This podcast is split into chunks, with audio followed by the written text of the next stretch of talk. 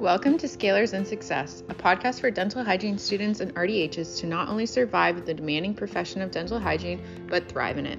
I'm an ortho RDH, former dental hygiene teacher, and self development enthusiast that's giving you every tool you need to not only grow as a clinician, but as a person as well. Thanks for joining me. Let's get into the show.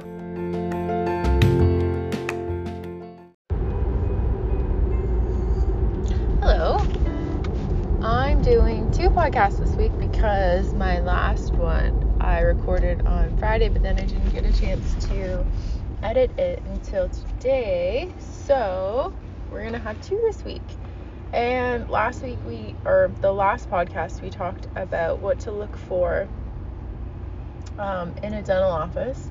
And if you didn't get a chance to listen to that one, there's a lot of good information in there um, when you're job searching and when you're even in school and considering offices, or if you want to make the switch from one office to another, what to look for.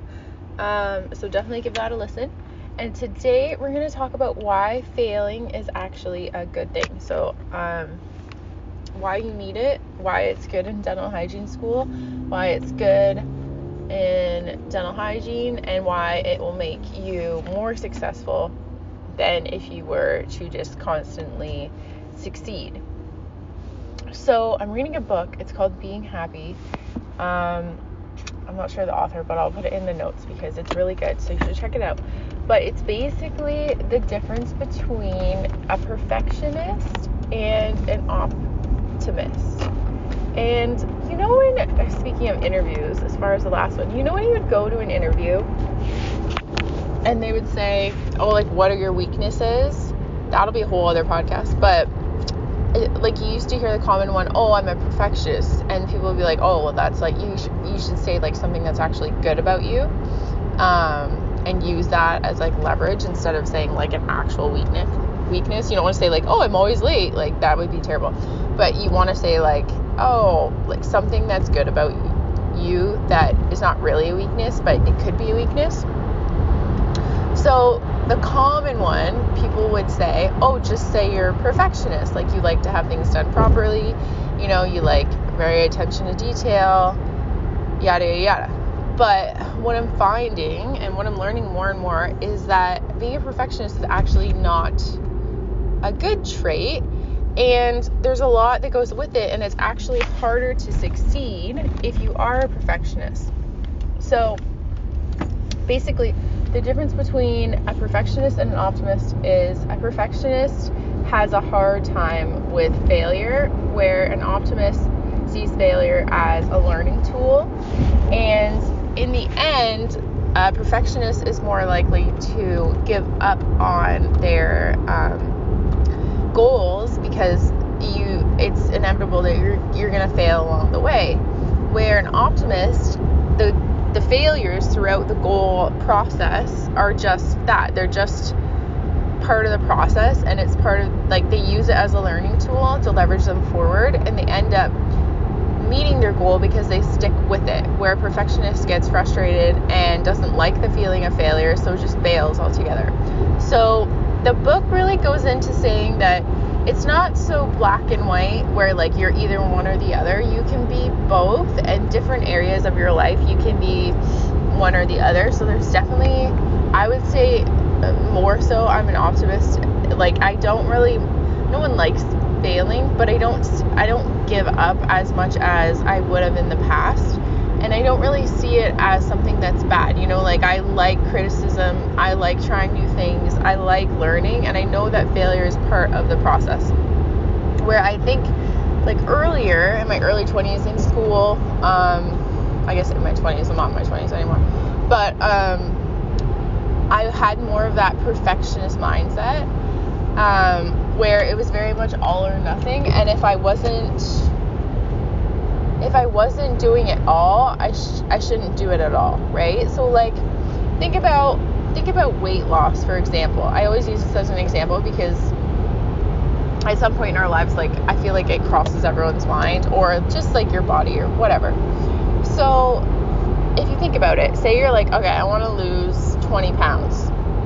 And you're like, by this date, I'm going to lose 20 pounds.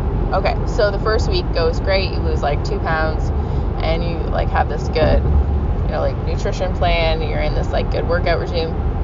And then it's someone's birthday and then you go out and then you like have too many drinks and then you have pizza and then uh-oh, the next week you've actually gone up 3 pounds. The, where the perfectionist would be like F this, like this is stupid, I can't live like this. I'm just to enjoy my life. They would just give whoa, they would just give up on their goals altogether because they don't like that they're going to be failing along the way. You know, the scale's not just going to be one straight line down. You're not going to get from wherever you are to down 20 pounds. It's going to go down and then it's going to go back up and then it's going to go down and then it's going to go back up. And like that, because that's, it would be impossible to just go down, down, down, down, down. And I think that perfectionists have this unrealistic expectation that they needed to just go down, down, down, down. And the slight moment, or goals go up, up, up, and the slight moment it doesn't, they're like, panic mode sets in, and they're like, I can't do this, bail. And they're like, well, I'm just not going to do it at all. So I'm just going to continue to do the drinks, continue to eat the food, just live my life. Where the optimist is what I'm learning.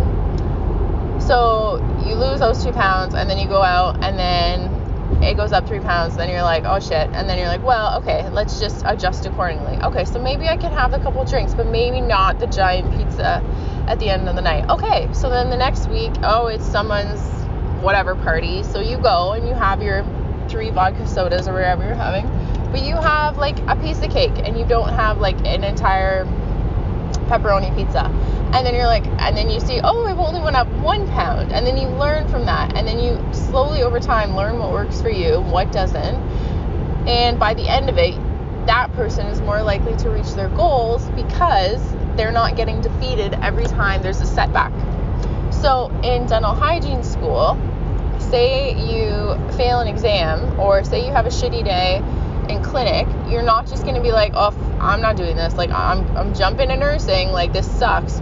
No, you just say, okay, so what did I, where did I go wrong? What can I learn from this? And then the next time you just work even harder and you'll see improvements. I guarantee it. Same thing with in practice. Okay, so you take, you're like, you're awful at taking PAs. They just, they're, every time you miss the apex, they're just shit. You're like, okay, well, I'm just not going to take PAs anymore, or I've just convinced I'm just a bad PA taker, you know, like I'm just gonna have the assistant do it because like I can't do this. No, you're gonna step back, you're gonna learn from it. Okay, how do I adjust it? You know, maybe I have the head wrong, maybe I have the patient too high, too low, whatever. And then the next time you work a little harder and then you just tweak it until you get it right. And then boom, you feel that instant gratification that you reached that goal. Okay, now you're good at taking PAs. Great. Now move on to the next thing. Maybe you missed the distal of the sevens. Well, you're not just gonna not scale the distal of the sevens because you're you can't get them. So the perfectionist would be like if they miss one piece of calculus or if the dentist points out one thing in their day, their day is ruined. They had a shitty day. Where the optimist will take that, be like, okay, no, I'm just learning. You're always just learning. That's the whole thing. Don't be so hard on yourself because you're learning no one's going to be perfect at everything. And especially if you're new, you know, they say it takes like a thousand hours to become good at something. So if you're just new, if you're in school, even if you're not just new, you don't expect to have a perfect day every day. Don't expect to like be good at things every single day. You could like bang out a full mouth series one day and then the next day it could not be so great. That's part of life and that's just learning. So this is your invitation to give yourself a little bit of a break. And the most important thing with goals is to create them and to stick with them. You can always like make adjustments, you can always, you know, do alternate things if you're finding you want to switch things up but giving up on them you're never gonna you're never gonna reach them where if you just take every setback every failure as a learning opportunity then I guarantee you will absolutely reach them. So that's all I have today. It's kind of a shorter episode, but I just wanted to share this with you because I think it's really important and I think we're really hard on ourselves sometimes, especially in school and especially in our careers because we just want to be the best and we compare ourselves to others and especially people that are like working closely beside us. And we can't do that because everyone's going to have different days, everyone's learning different things at different times. And you you will get to where you want to go. You just have to keep going. Okay? So that's it for today. If you have any questions, send me a DM at Scalers and Success. Um, thank you so much for being here, and I will have another one out Friday, and I promise I will get these out and edited ASAP. Okay, thanks. Bye.